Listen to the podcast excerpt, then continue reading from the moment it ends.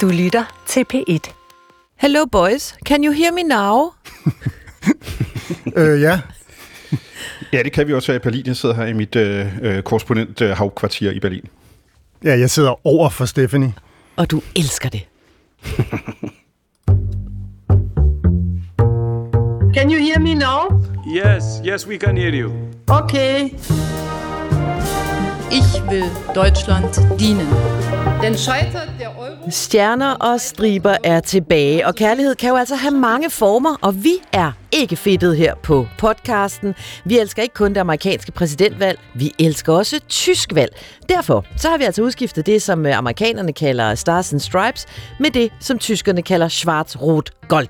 Så velkommen til Stjerner og Striber tager til Tyskland, DR's nu tyske valgpodcast, hvor vi altså de næste 2 måneder nørder løs på den tyske valgkamps Talk of Town, eller Stadtgespräch, om man vil. Ich bin Armin Laschet. Und darauf können Sie sich verlassen. Ja, han hedder nemlig Armin Laschet, og ham kan I stole på, siger han. Jeg hedder Stephanie Surrugue, jeg er international korrespondent og altså podcastbestyrer her i butikken. Og i dag, der går vi ombord i alt fra netop Angela Merkels aftager, Armin Laschet, til både Rammstein og virkelig sære karnevalstraditioner. Og det gør vi i solidt selskab med Michael Reiter, DR's Tysklandskorrespondent, der altså bor i Berlin, og som jo har dækket tysk politik lige så længe, som Messi har nået at spille for Barcelona. Michael, vi har jo som sande nørder tilbragt sommeren med at lave en podcastserie om den afgående kansler, altså Merkel. 5 afsnit, de ligger her på podcasten, men nu skifter vi jo simpelthen gear, fordi valgkampen er jo for alvor skudt i gang. Og Michael, jeg vil godt lige tjekke noget med dig, fordi jeg har lige her i DR-byen i går indtalt sådan en radioreklame for Stjerner og Striber, og der kalder jeg det tyske valg for Europas vigtigste lige nu. Er du egentlig enig i det? Ja. Hvorfor? Det var sgu tøvende, det der, Michael. Jamen, jeg var ikke klar over, om Steff skulle hurtigt videre, eller hvad? Nej, jeg vil faktisk gerne have det uddybet lidt, fordi hvis der er nogen, der sidder og tænker, er tysk politik sjovt, så er du jo den rette til at sige, oh ja, det er det. Oh yes. Jamen altså prøv at se her, hvis vi nu kalder Europa en luksusliner, ikke? Mm. Så er det lidt tyskerne, som står op på broen, og det er ligesom deres kansler, der rimelig meget udstikker kursen, ikke? Og hvorfor gør de det? Jamen det er jo fordi tyskerne for at blive billedet betaler orkester nede på dansedækket og også bestemmer musikken, for de er største bidragsydere i EU. Og det kunne hjælpe mig, også deres Mercedes-motorer, som står nede i maskinrummet og ligesom får skruen til at snurre på det hele. Med andre ord, altså store dele af Europas økonomi er koblet op på tysk industri. Så ja, hvad der sker, når der skiftes ud op på kommandobroen, som nu sker den 26. september, det er bare super vigtigt. Det er fantastisk. Vi er simpelthen hoppet ombord på en luksusliner. Jeg elsker det. Forhåbentlig er det ikke Titanic, ikke? Nej, præcis. Det sad jeg også og tænkte på. Det er for tidligt at tale om. Nå, vores tilrettelægger her på podcasten er jo som altid Lasse Bav. Han holder altså ferie lige præcis i den her uge. Og så er det jo, at vi har fået selskab af ham, den anden Lasse. Manden, der er kendt som den mest mavesure reporter på DR's udlandsredaktion, af Lillian Kratz i Washington, udelukkende kaldet for Grumpy. Og manden, som jo altså sørger mig ikke kun har læst amerikansk historie, som han nu har trættet os med mange gange i vores tidligere podcastliv. Nej, fandeme undskyld, om ikke også han har læst tysk historie. Lasse Engelbrecht, hvad fik du egentlig i din afslutningseksamen? Det var da et ubehageligt spørgsmål. Jamen, det er bare så, vi lige har styr på niveauerne her. Skal vi ikke lave det til sådan en dangling diamond? Hvis man kan holde ud og høre på dig en halv time mere, så siger jeg det til sidst. Er det rigtigt? Ja. Hvad var du oppe i? Kan du ikke sige det? Tyskland fra 1919 til 1945. Nogenlunde den måde. Nå, du var vel i stand til at sige, hvilken, altså, hvad det ordnede tema var på det tidspunkt. Okay, det er fint, hvis dine ører ikke er begyndt at bløde, når vi nærmer slutningen af denne podcast, så svarer du på, hvad du fik. Jeg lover det. Til tysk. Fedt. Okay, men lad mig lige popquiz jer begge to. Så her i august måned, der er det jo nøjagtigt 60 år siden, at der skete noget ganske særligt i Tyskland. Har I et solidt bud? Det er ubehageligt igen. Jamen, altså, jeg vil lige tage venner hjernen, så tror jeg, vi skal til Republikken Kongo. Kan det ikke passe? Er det det, du fisker efter? Der lykkedes det jo. Altså, Karila Dula overvinde Lumumba opbakningen med befolkningen. Det er noget med nogen, der kom Trump i forkøbet med noget. Nogen kom Donald Trump i forkøbet med noget, Lasse. Ja, det er godt, Reiter. Maurer. Østtyske arbejdere blev jo simpelthen under skarp bevogtning sat til at bygge muren i Tyskland. Hvorfor tror du, vi skal til Kongo i en podcast, der hedder Stjerner og Striber tager til Tyskland? Nu har du indledt udsendelsen med at være ubehagelig fra start, så jeg tænkte bare, det var sådan lidt... Okay, vi går i gang. Es ist ernst. Nehmen Sie es auch ernst. Michael Reiter. Merkel sender jo sig selv på pension efter valget den 26. september. Og i hendes parti, det kristenkonservative CDU, der er det jo altså partiformand Armin Laschet, der er blevet udpeget af manden, der skal forsøge at generobre kansleramt. Altså, skal vi sige Tysklands Hvide Hus eller statsministerium. Ja. Men det kører jo ikke så godt for ham, vel? Nej, det kører ikke super fedt for ham. Det gør det simpelthen ikke. Altså, jeg tror, at han selv synes og troede, han var selvskrevet til at overtage efter Merkel, for hans parti er jo Tysklands største, og som regel det, der får størst tilslutning. Og det havde de jo også fået gennem en lang periode, også gennem store dele af coronakrisen. Men så er tilslutningen til ham simpelthen raslet ned på det seneste, eller det seneste halve år endda. Han er så absolut den mest upopulære af de her tre kanslerkandidater, som gerne vil overtage kanslerkontoret. Over halvdelen af de konservative vælgere, de synes, at hans partiunion, CDU, CSU, rent faktisk bør udskifte ham som kanslerkandidat, inden han trækker dem helt ned i et sort hul af betydningsløshed. Okay, vi bliver jo nødt til at tale om, hvad det er, han gør galt, Laschet. Men lad os også lige, fordi det kunne jo godt være, der sidder en enkelte eller to og tænker, hvordan er det nu lige med Laschet? Så nu tilspørger jeg dig, Lasse Engelbrecht. Hvad er den Louis, han er for en fyr? Ja, det har jeg jo også skulle studere for at kunne svare på, ikke?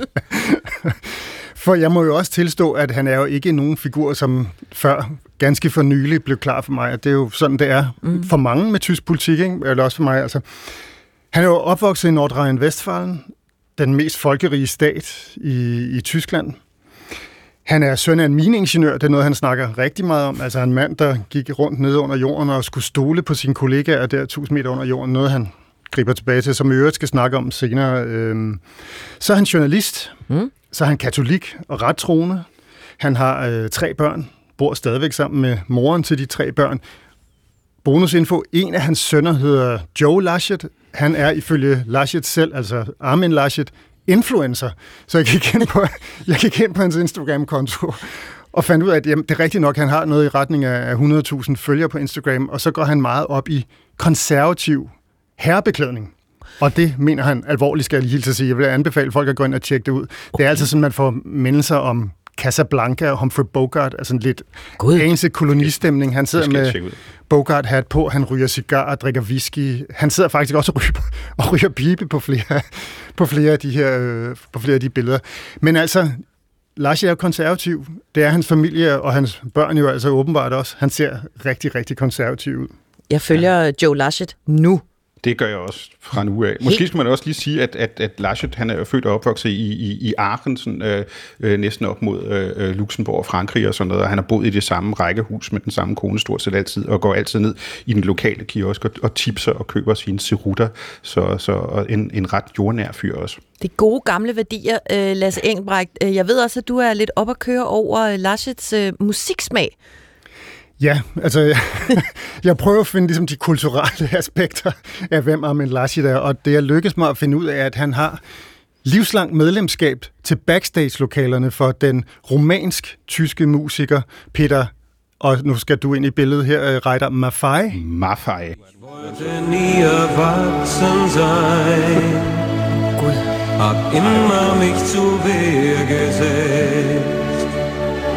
Von außen wurde ich hart wie Stein. Hvor er det godt, det her. Jamen, er det godt, eller? Ja, det er godt. Det er lidt nu, vi fader nemlig. Det er det nemlig. Altså, hvem er Peter Maffay?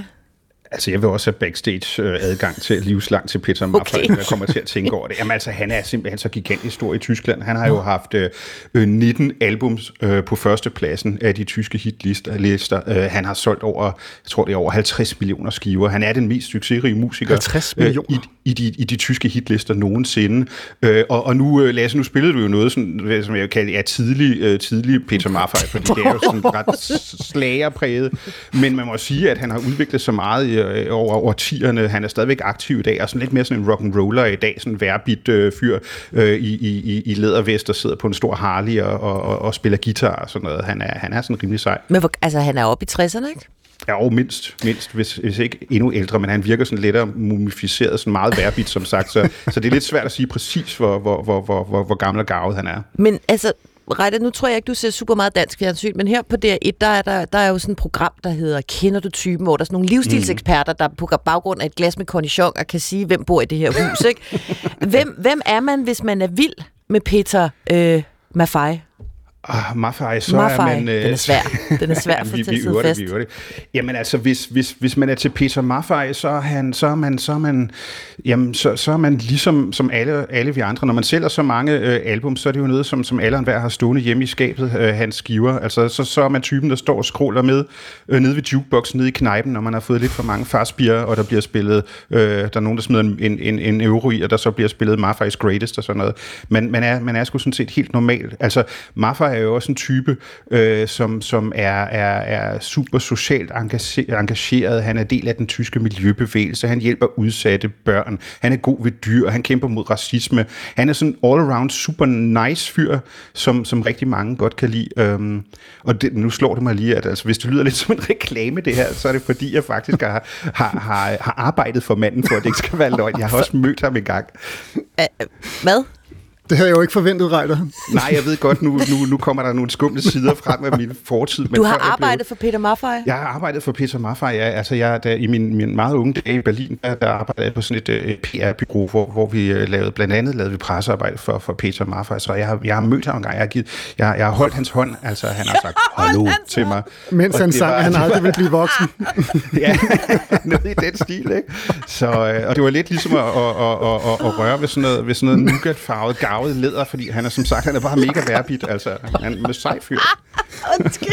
Men det er sgu da bizart nærmest, at du siger, han har solgt 50 millioner plader, at fordi man lige tager over grænsen til Danmark, så aner ingen mennesker, hvem han er. Det er da fuldkommen. Nej, men her er han lige så stor som Bruce Springsteen, altså han er autentisk, han er arbejderklasse, han er. Men det er jo faktisk utroligt, altså et glimrende eksempel på, hvordan vi i Europa bor lige oven i hinanden og ved ufatteligt lidt om, hvad der sker rundt om hjørnet. Ja. I Frankrig, der er der en, altså nu han døde jo, det var frygteligt, mens jeg boede dernede, en superstjerne, som hed Johnny Hallyday.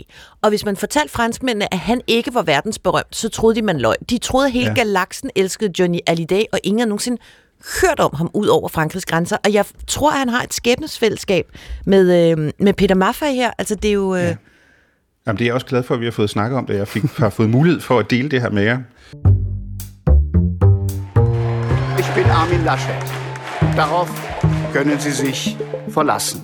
Vi kommer vidt omkring i podcasten her, men lad os lige prøve trods alt at komme tilbage til ham, den anden, vi gerne vil tale om, altså Armin Laschet, manden, der gerne vil være den nye Merkel, og dermed jo altså en af Vestens mest magtfulde ledere.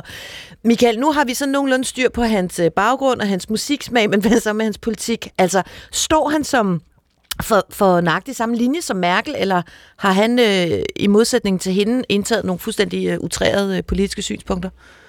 Nej, altså i det store hele, i det store brede perspektiv, vil jeg sige, han er meget ligesom som Merkel, og det tror jeg også har været hans attraktion for mange. Altså han var for eksempel en af de største fortalere for Merkels politik i flygtningekrisen, og stillede sig sådan nærmest ind foran hende og forsvarede hende mod den massive kritik, hun også fik for at holde Tysklands grænser åbne. Ligesom hende, så kan man sige, at han en blød konservativ, altså sådan med socialdemokratiske tendenser, noget som også er nødvendigt i Nordrhein-Westfalen, som Lasse omtalte, hvor han jo er ministerpræsident, og som er en historisk set en socialdemokratisk højborg med en stor arbejderklasse. Og ligesom Merkel, så er han også, når vi nu taler om Nordrhein-Westfalen, hvor det her store industriområde, Ruhrdistrikter også ligger, så er han sådan en, der stiller industriens interesser frem for alt. Det har Merkel også altid gjort. Det har altid handlet om den tyske bilindustri, for eksempel i første omgang. Og sådan er det også for Armin Laschet, som især ser ud til at blive beskyttet olieindustrien og den slags ting, som spiller en stor rolle der, også i forhold til for eksempel klimaspørgsmål. Armin Laschet, han er jo bare, hvis man kan sige det, delstatspræsident, så hvor meget ved vi egentlig om, hvad han vil udenrigspolitisk? Det er jo altid et stort spørgsmål, ikke? Men han har jo faktisk sagt, ligesom Reiter beskriver det med udenrigspolitik, så har han jo sagt, at han vil lægge tæt op af Angela Merkels udenrigspolitik. Hun var faktisk i Washington, mens jeg var der her i sommerferien og mødes med Joe Biden. Og det møde, det gik jo i meget høj grad ud på at understrege, at man har et rigtig godt og stærkt forhold til amerikanerne. Man handler sammen med dem, man har en masse udenrigspolitiske fællesmål og så videre, sikkerhedspolitiske. Men så har man også nogle uenigheder. Hvad gør man med Rusland? Hvad gør man med en gasledning, som tyskerne har, eller ved at færdiggøre, hvor igennem der skal leveres gas fra Rusland til Tyskland, og som amerikanerne hader?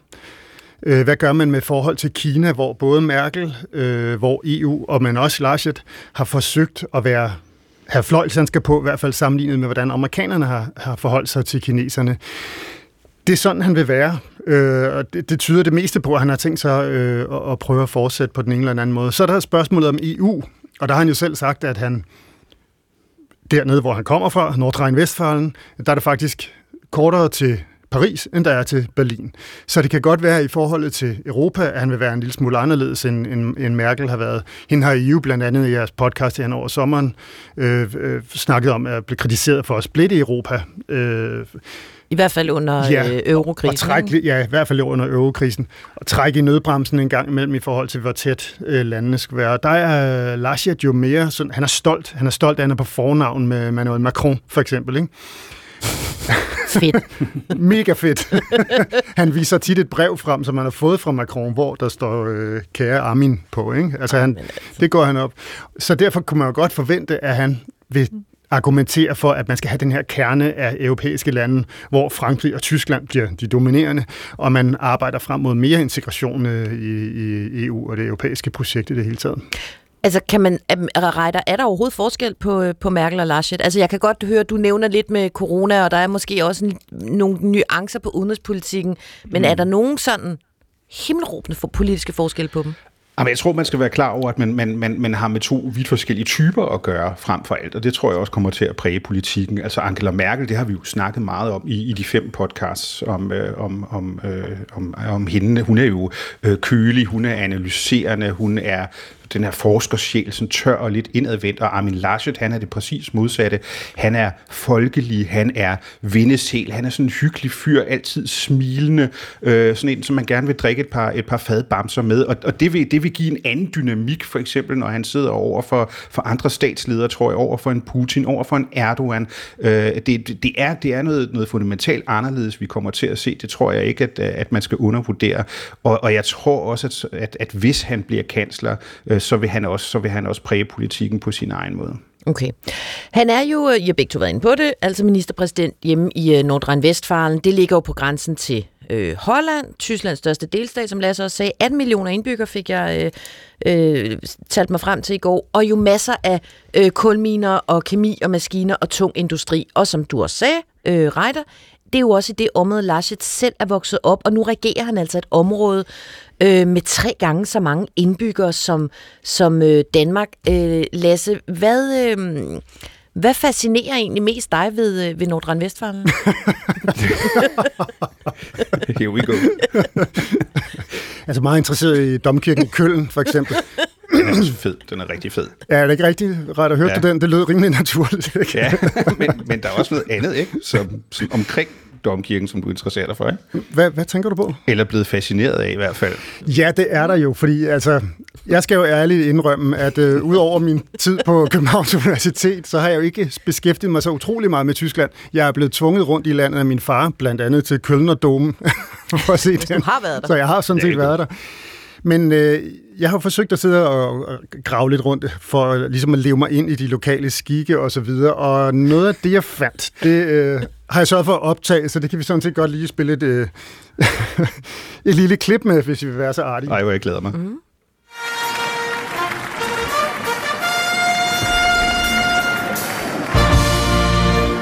Lasse, kan du måske... Kan du måske tale os gennem den her fanfare? Det kan jeg godt, men nu skal vi lige høre Armin her. Ritterinnen und Ritter, verehrte Festgemeinde. Okay, har I fået nok? Jeg skruer ned. Nej. Du vil gerne have mere, Reiter. Jeg skal have mere karneval. Det er jo det er, ikke? Det er nemlig karneval. Det var en øjenåbner for mig, det her, fordi altså, en ting er karneval. Vi ved jo godt, at der er gang i den i Tyskland. De fejrer ting på den ene eller anden måde. Men det her, det er jo det er karnevalet, det er i februar måned. Det er Armin Laschet, der bliver ledt op på en scene, meget, meget kæmpestor flot scene i sådan et, altså, jeg skal kalde det en underlig uniform. Altså, folk er omkring ham jo sådan nogle midaldrende mænd, hvis ikke ældre end midaldrende. De har sådan nogle lange, jeg tror det er strudsefjer, der stikker op fra deres, altså monteret på hovedet på den eller anden måde. Og så har de sådan lidt harlekin-agtige kostymer blandet sammen med en eller anden form for jakkesæt. Reiter, han får jo, så vidt jeg forstår der på scenen, der bliver han, får han sådan en han får et diplom af en art, ja. Og så bliver han medlem af det, de kalder et orden Wieder Tierische Ernst, noget i den retning. Ja. Er du klar over, hvad det er? Jamen, det er jo sådan en spas- og løjerorden, som man får, når man har udmærket sig på en eller anden måde. Jeg er ikke helt klar over, hvordan man opnår den her store ære, men det gør man jo. Men altså, jeg tror bare lige, det er vigtigt at sige, at den her del er jo kun en lille del af det tyske, det rhinlandske karneval. I virkeligheden, som jeg sagde, det er februar, det er skidekoldt. Imens så er der jo millioner af folk ude på gaderne, og det er jo ikke ligesom Brasilien med samba-rytmer og smukke mennesker, paljetter og sådan noget. Det er jo især midaldrende mennesker, som er klædt ud som fedtmule eller et eller andet, og drikker sig fuldstændig i hegnet og brækker sig i hjørnerne og sådan noget. Det er sådan distortion gange 1000, og det er fantastisk. Altså, der er nogen, der hader det. Jeg elsker det. Jeg siger det bare, som det er. Jeg hader det, og jeg har aldrig været der. Men I har ikke sagt noget indtil videre, jeg kan lide. Jamen, jeg ser for mig, Stephanie, at vi tre skal der ned på et eller andet tidspunkt og lave noget derfra, fordi du, altså, det vil være bidrag til din forståelse af Tyskland. Lasse, du er jo... nu udnævner jeg dig ikke til hushistoriker, men til... Du skal være vores sociolog her på programmet, ikke? Hvem er det, der kommer ind til sådan en karneval og jubler af Armin Laschet, når han bliver udnævnt til ridder af spas og løjer? Ja, altså lige det her arrangement, ikke? Når kameraet en gang mellem pander ned, og man kan se publikum, så ligner det jo, at man er til sådan en eller anden... Altså, hvad kunne det svare til i USA? CPAC-møde, altså et møde for den konservative elite i landet, ikke? Her det er bare sådan et lidt selvfølgelig totalt anderledes, men ens på den måde, folk er pænt klædt på, ikke? Det er hvide skjorter, det er galakjoler, det er høje hæle, jakkesæt og så videre. Det ser meget konservativt ud. Det ser ud som om, at det her, det er altså ikke normalt, at man går amok, så nu går man amok på den her lidt søde karnevalsagtige måde. Har du lagt mærke til det der klip af, hvem der ikke er med fra den her konservative elite? Det er... Annegret. Det er kvinderne. Angela. Det er Angela Merkel.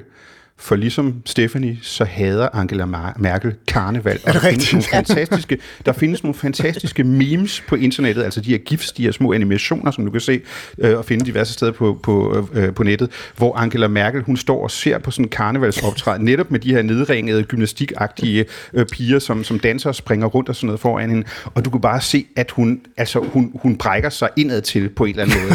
Der kommer ikke noget ud af hendes mund. Undskyld, det bliver lidt farverigt, ikke? Men hun hader bare det her indet, altså. Det får mig til at kunne lide Angela Merkel mere. Det er da også, det er på en eller anden måde bare for folkeligt til Merkel. Det må være, jeg er fuldstændig på linje med kansleren der. Men Michael, hvad er det så, der gør ham så populær hjemme i Nordrhein-Westfalen, altså manden, der gerne vil være Tysklands næste kansler? Jamen altså på det personlige plan, så er han jo rhinlænding, og der er man, som vi lige har snakket om før, tæt på Frankrig. Man er lidt mere, og det tror jeg, det taler måske lidt til dig, Steff, man er lidt mere fransk i det, man er lidt mere gæstfri, man er mere hjertevarme end de kolde prøjser her i det østlige Tyskland, hvor jeg bor. Man kan godt lide at få et glas rødvin til middagsmaden og snakke om fodboldklubben FC Köln, inden man taler forretning. Måske det, jeg siger her, er lidt farvet af, at min familie også kommer fra Rigelandet, så det kan godt være, der går lidt reklame i den igen. Dem har du også lavet presse for, ligesom Peter Maffay. Det gør jeg hver dag. Politisk, så er det jo også en delstat med nogle sociale problemer rundt omkring den her svigtende industri, der er, som man kan sige, der ligesom har rundet Armin Laschets konservative kanter. Altså, apropos familiemedlemmer, ikke? Lasse, så ved jeg, at du også har hæftet dig ved, at Armin Laschet, han har lavet rejse sådan en ganske særlig statue inde i regeringsbygningen, som ligger i Düsseldorf, der var altså hovedstad i Nordrhein-Westfalen. Det første, jeg tænkte om Laschet, da jeg hørte om ham eller så ham, det var, at han jo var den her folkelige type. Nok lidt småkedelig, ikke potentiale til det rigtig store, men der er noget, der tyder på, at hans familie, og muligvis også han selv, har idé om, at det kan blive meget, meget større, end der er nu. Kansler måske endnu mere, for den der byste, det er faktisk Karl den Store. Altså den store middelalderskikkelse fra 7 og 800-tallet, som blandt andet jo blev gjort til kejser i Rom også. Jeg glæder mig til at høre, hvad du fik det der eksamen, Lasse. Ja, ja. Men altså det sjove ved alt det her, det er jo, at Laschets bror, som har lavet en masse forskning, og fundet ud af, at der sådan set bare er 40 led mellem Armin Laschet og Karl den Store. Intet mindre. Okay. Og så han simpelthen rejste en byste af ham? Hvorvidt de to ting hænger sammen, eller det ved jeg jo ikke, men han kom, ja, jo også begge to fra området, ikke? Ja, så det kan godt være, at der er noget der, i hvert fald i Armin Laschets indre blik. Wenn Sie finden, dass Sie eine bin, stimmen Sie ab, okay? Aber ich möchte mich nicht mit der Feder schmücken.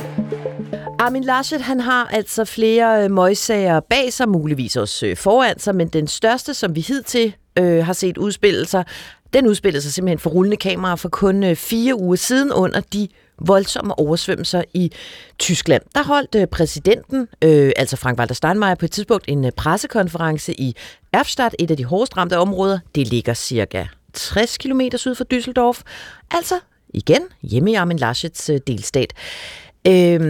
De billeder fra den pressekonference, de kom jo til at gå verden rundt. Ikke så meget, fordi Steinmeier stod i baggrunden, eller i forgrunden, mere fordi Laschet stod i baggrunden. Lasse, kan du ikke lige tale os gennem de billeder der? Jo, jeg tænkte faktisk på, at vi lige skulle spille et lille klip af det, så vi kan høre Steinmeiers tone, for det er alvorlige sager, det her, ikke? Mm. Und ich finde es sehr gut, dass die Länder und der Bund sehr frühzeitig signalisiert haben. Det han gør her er jo selvfølgelig, at han taler til folk derude og udtrykker glæde ved, at der er en form for hjælp på vej. Hele humlen er jo, at bag Steinmeier, der står Laschet sammen med en flok andre fyre i jakkesæt og hvide skjorter.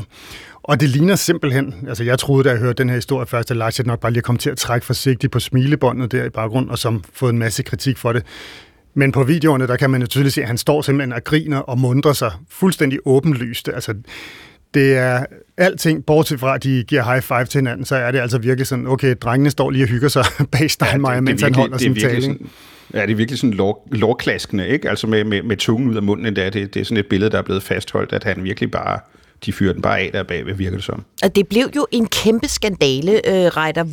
Hvorfor var reaktionerne så voldsomme? Jamen altså, med hensyn til grinet her, så virker det jo som om, at Armin Laschet, han ikke tog den her katastrofe særlig alvorligt. Altså, det er i det hele taget et billede, som lidt forfølger ham. Ikke bare det her med grinet med tungen ud af munden, men også det med, at han ikke er seriøs omkring ting. Det virker som om, han mangler format. Der mangler seriøsitet. Så lad os lige dykke lidt ned i Angela Merkels forhold til sine aftager, altså til Armin Laschet. Ja, nu er jeg ved at blive sociolog og psykolog. Jeg vil sådan ønske, at man kunne se dig. Det hele, ikke? Hver gang du begynder en sætning, så folder du ligesom armene hen over maven, som om du skal til at holde sådan en forelæsning. Ja, men så sætter jeg bare tilbage og vær stille, børn. Jeg får brug for din hjælp, Reiter. Nej, men det var fordi, jeg kom til at tænke på, at nu er Tyskland jo snart moderløs, ikke? Og så må vi over i de mere kulturelle folder igen.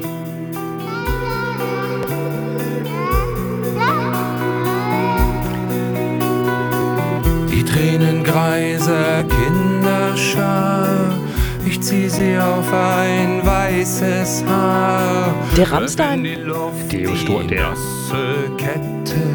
Und wünsch mir, dass ich eine Mutter hätte. No. Jeg vil gerne have en mor. Nej, hvor er det stort. Men tusind tak, Lasse. Det er jo et af mine yndlingsbands, det her. Hvor er det Rammstein med mutter? Det er jo, så bliver det ikke større. Men lad mig nu lige høre, hvorfor er det, du vælger at spille Rammstein mutter? Det vil jeg også gerne vide. Nu, når vi taler Laschet og Merkel. Det er, fordi jeg har en stærk fornemmelse af, at Reiter godt kender det her nummer, og godt kunne lave en lille tekstanalyse, der kan få os på sporet, hvorfor det er, jeg har valgt den. I forhold til Merkel?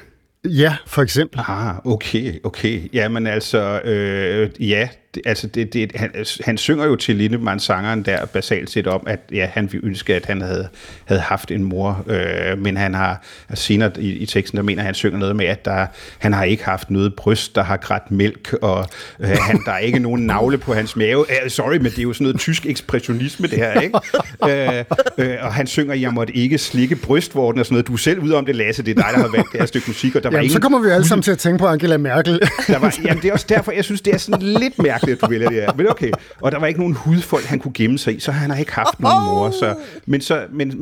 Men så har han jo alligevel en moderskikkelse, som aldrig har født ham godt nok, men som han så også svæver, at han vil drukne i floden, og det gør han så. Så det er rimelig syret i forhold til Merkel, det er. Så jeg synes, du selv skal forklare, hvad det egentlig går ud på der.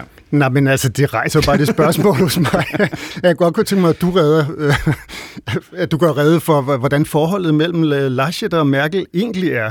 Laschet var jo ikke Angela Merkels første valg på posten som kanslerkandidat. Hun havde jo kørt nogle andre i stillingen, nemlig Annegret Kramp-Karrenbauer, som også blev partiets leder efter Angela Merkel. Armin Laschet har også været sådan lidt forventet med succes, uden at have gjort super meget for det selv. Altså, han blev også ret overraskende ministerpræsident i Nordrhein-Westfalen i 2017, hvor det egentlig så ud til, at han ikke rigtig havde nogen chancer, men så begik den siddende socialdemokratiske ministerpræsident nogle fejl, og så ret overraskende vandt han med meget, meget smalt flertal. Så han ser sig lidt som, jeg tror, som sådan en Fætter Højben-type, som nok skal klare det, som nok skal vinde i sidste ende. Han behøver ikke at gøre så super meget for det, fordi heldet skal nok tilsmile ham i sidste ende. Og så er han endda blevet ridder, spas og løje, uden at være særlig sjov. Altså, han er sådan en, det hele sker for sig selv.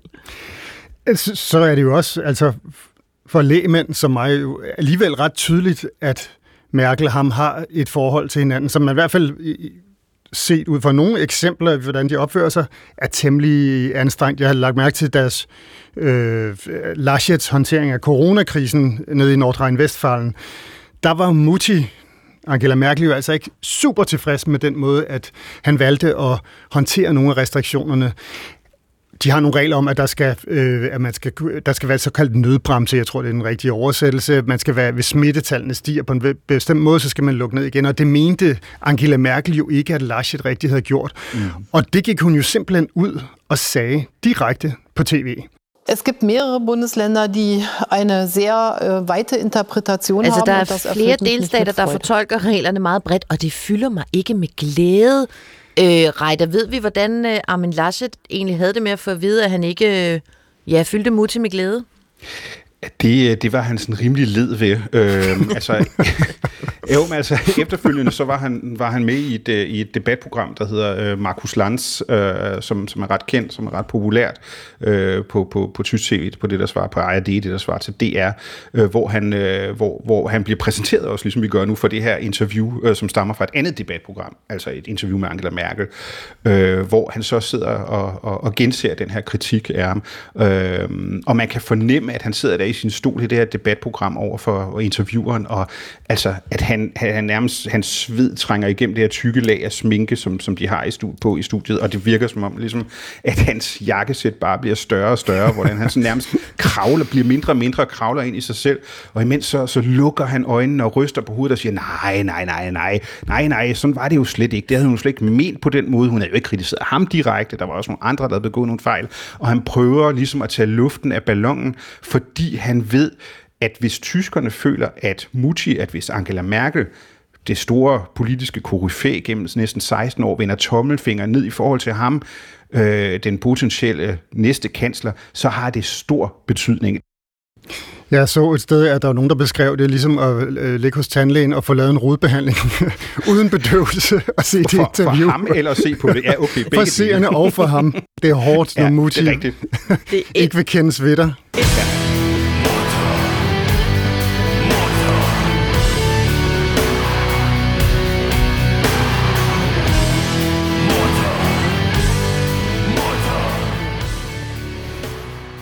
Okay. Prøv at høre, Lasse Bav, han er på ferie, og det er derfor Lasse Engelbrecht, han står hen ved knapperne, og det må jeg bare sige, det får du simpelthen aldrig mere lov til. Det, jeg synes, det var perfekt. Ja. Det var super timet, det der. Ja. Nå, vi får altså stadfæstet her. Merkel er ligegyldigt, hvordan Laschet forsøger at vende og dreje det. Hun er hverken formand for CDU eller Laschets fanklub. Men altså, manden er jo trods alt delstatspræsident, og han er kanslerkandidat. Så Reiter, kan du ikke forsøge at forklare os, altså, hvem er det så, der er vilde med ham? Hvem er det, han appellerer til på landsplan? Jamen, jeg tror basalt set i virkeligheden, så er det især folk, der gerne vil have mere Merkel i virkeligheden, eller vil have mere en fortsættelse af en konservativ kristendemokratisk politik. Mere CDU, CSU, mere stabilitet, mere af den tilforladelighed, man synes, man har haft med Merkel. Da han vandt kampvalget her i begyndelsen af året på CDU's partikongres, Reiter, der var du selvfølgelig med. So will ich mit euch in diese Wahlen gehen. Bin vielleicht nicht der Mann der perfekten Inszenierung, aber ich bin Armin Laschet. Und darauf können Sie sich verlassen. Ja, jeg er altså ikke så god til scenesættelse, men jeg er Armin Laschet, og det kan I jo altså bare stole på, sagde han. Hvorfor synes du egentlig, at det var en god tale, han holdt, Reiter? Jamen, det synes jeg virkelig, det var. Nu har jeg måske kritiseret ham i flere runder i den her podcast, men her, der brillerede han virkelig, synes jeg. Hans to konkurrenter, Friedrich Merz og Norbert Röttgen, som også gerne vil være formand for CDU og ultimativ kanslerkandidat, de gav nogle forkromede taler med nogle store armbevægelser, typisk altså politiske store taler, men Armin Laschet, han greb det helt anderledes an. Han fortalte historien om sin far, som Lasse har nævnt tidligere, som arbejdede i en kulmine, og Laschet fortalte, dernede i minen, der var det vigtigt, at arbejderne kunne stole på hinanden. Tilforladelighed, tillid er vigtigt dernede. Så siger han til serien ude ved laptopsene, så siger han, jeg er Armin Laschet. Det kan du stole på, som vi lige hører.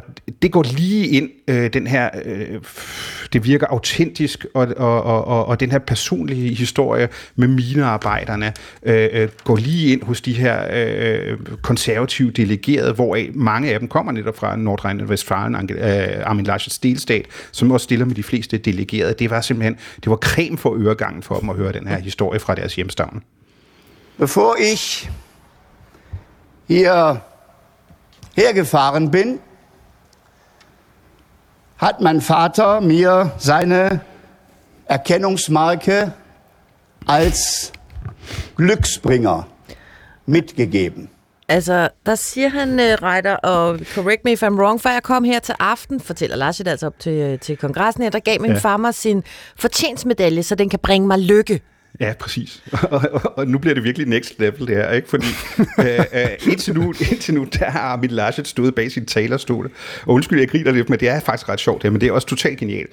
Han har stået bag talerstolen og givet den her tale om tilforladelighed og sådan noget, og så går han rundt om talerstolen, og så læner han sig sådan op ad den, som om, at det var baren, udskænkningen nede på den lokale, og så drejer han den her stangmikrofon rundt, sådan at den er i en rigtig position, og så fremtryller han den her mønt, som er sådan et, som er hans fars ID-mærke nede fra minen, der står sådan et nummer på. Og så siger han, jamen inden jeg kom herind, så sagde min far til mig, tag den her med, det er din lykkebringer. Og sig til folk derude ved skærmene, at det handler om, det er, ligesom mig nede i minen, hvem kan de stole på? Og så kigger Armin Laschet dybt ind i kameraet, og så siger han, das entscheiden Sie. Så siger han, det bestemmer I nu, altså hvem I vil stole på. Og så peger han ind i kameraet, og så laver han sådan en pistolhånd, og så skyder han sådan, pjong! Og det er bare sådan, det er så mega kikset, syntes jeg, da jeg så det, og jeg var meget overrasket over, at det bare gik rent ind. Det virkede bare super fedt. Jeg må også bare sige, altså uden det store kendskab til Laschet, så var det den tale, der for alvor fik mig til at se, hvem han er. Nu elsker jeg ham højt. Ja. En fremragende tale, det må jeg indrømme. Er der et vælgesegment, hvor han ikke har imponeret Laschet, så er det jo altså hos de tyske feminister.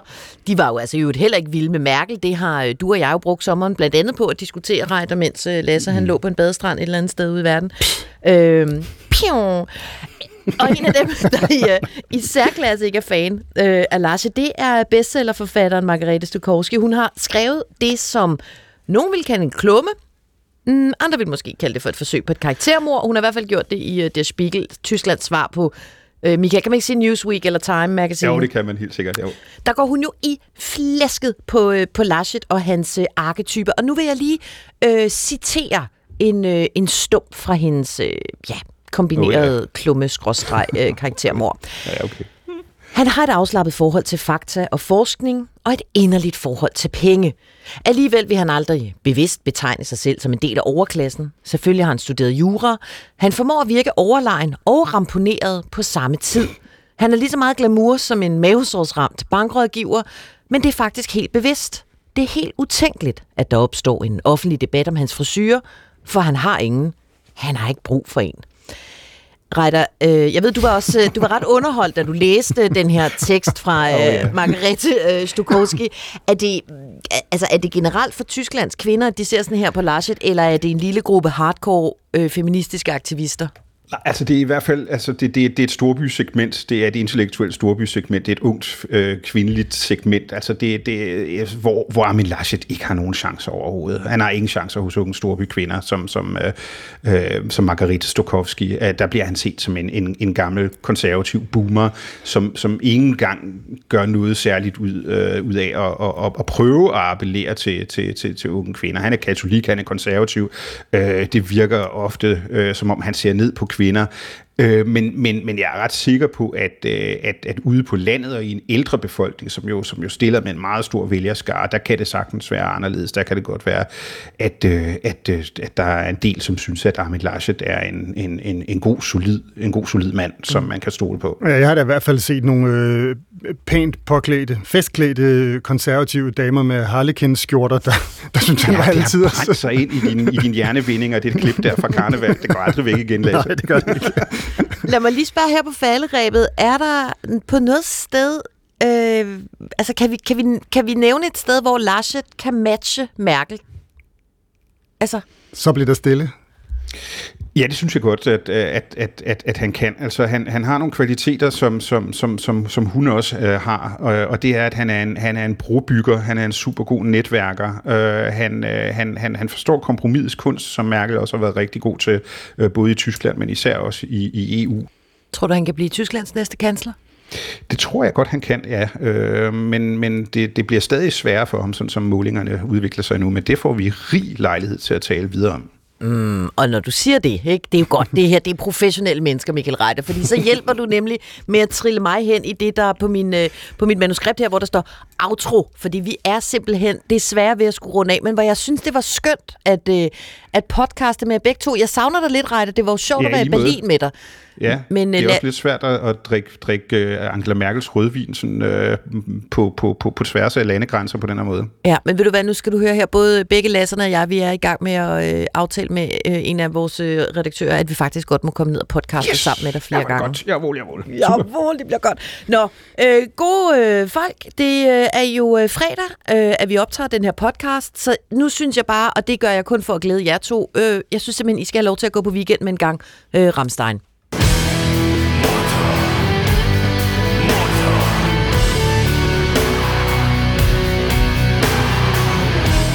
Okay, tak. Jeg synes, at det lyder som en omgang billig Metallica, men if it makes you happy, guys, det gør det. Så får I det er jo det, vi godt kan lide ved det. Ja, men jeg er simpelthen mere til Peter Maffay, det må jeg sige. Maffay? Nej, hjælp mig lige. Maffay.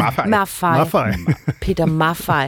Lasse, hvad fik du af karakter i din tysk eksamen, dengang du læste tysk historie?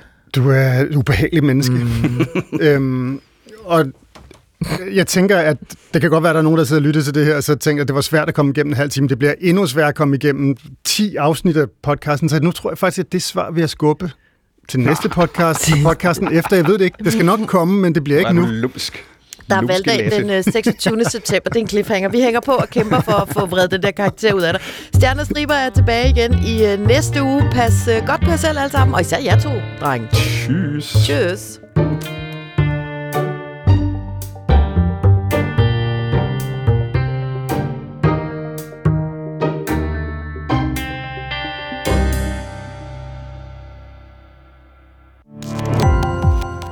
Gå på opdagelse i alle DR's podcast og radioprogrammer. I appen DR Lyd.